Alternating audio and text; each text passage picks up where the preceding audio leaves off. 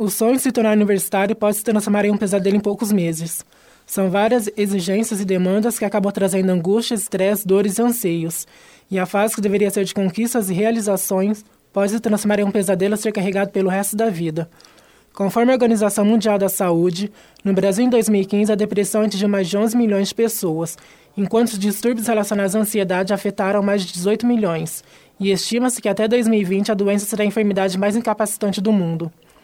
Para falar sobre depressão, converso agora com a psicóloga doutora Fernanda Saviani Zeotti.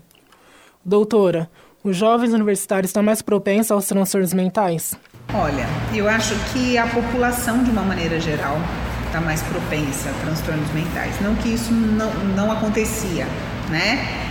É, acontecia e eu acho que a gente tinha pouco acesso, pouco contato e pouca sabedoria sobre isso, né? Pouco conhecimento sobre isso, né?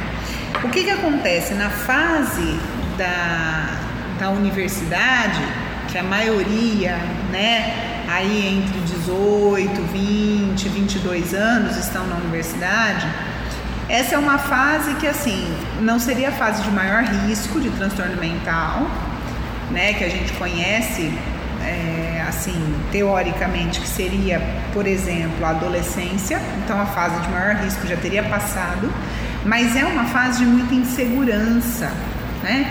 Então isso pode sim propiciar a instalação né, de transtornos mentais. E também novidade, muitas vezes saída de casa, né, é, lidar com uma situação muito adversa, muito diferente da que está tá acostumado.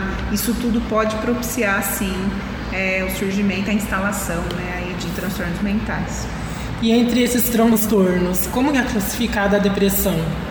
A depressão ela é entendida como uma psicose, né? E o que, que são as psicoses? Né? De uma maneira bem geral, a psicose é, uma, é um transtorno mental onde a característica principal é o afastamento do contato com a realidade.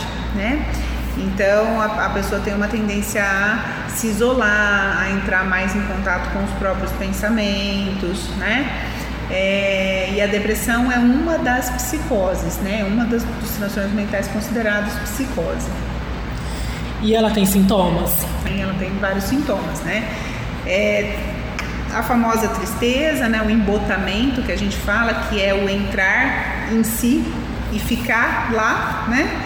É, então, o recolhimento, a pessoa não quer, em geral, mais contato com as outras pessoas, ela vai ficando cada vez mais é, dentro de casa, ela não quer sair, ela não tem mais ânimo para trabalhar, para estudar, ela não tem mais ânimo nem para se limpar, né? Então até a higiene começa a ficar a desejar, ela não quer mais comer, né? Então é esse embotamento total, é essa característica principal da depressão.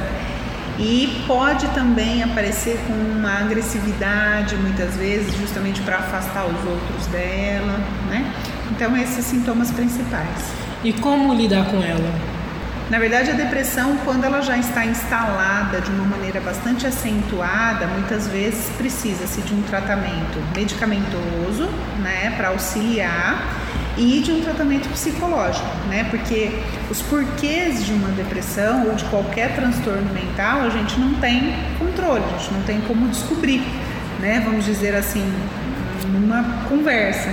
Então a gente precisa de apoio e apoio profissional de alguém que realmente saiba lidar com transtorno mental, porque não é não é qualquer um que lida com transtorno mental.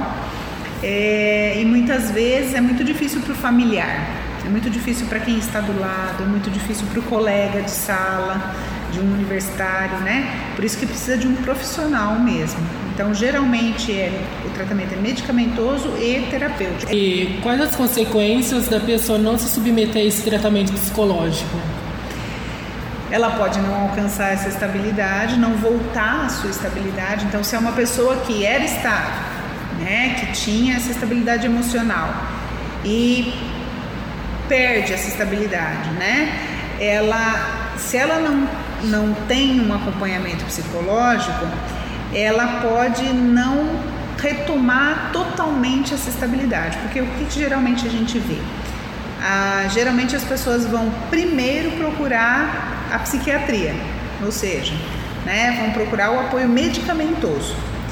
E, de fato, o medicamento ele vai tirar sintoma, né? Então ele vai fazer a pessoa sair do quarto, ele vai fazer a pessoa voltar a trabalhar, voltar a conversar com os outros, né? Mas os porquês da depressão, né? O porquê da tristeza, o porquê do embotamento, o medicamento não tem esse acesso, não tem esse poder de trazer à tona. Então, isso só com a terapia.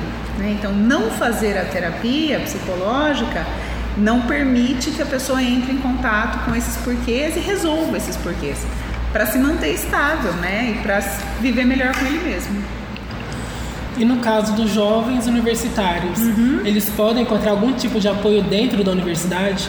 Pode, pode, né? Então, a maioria das universidades hoje, né? Hoje é muito difícil a universidade que não tenha apoio psicológico.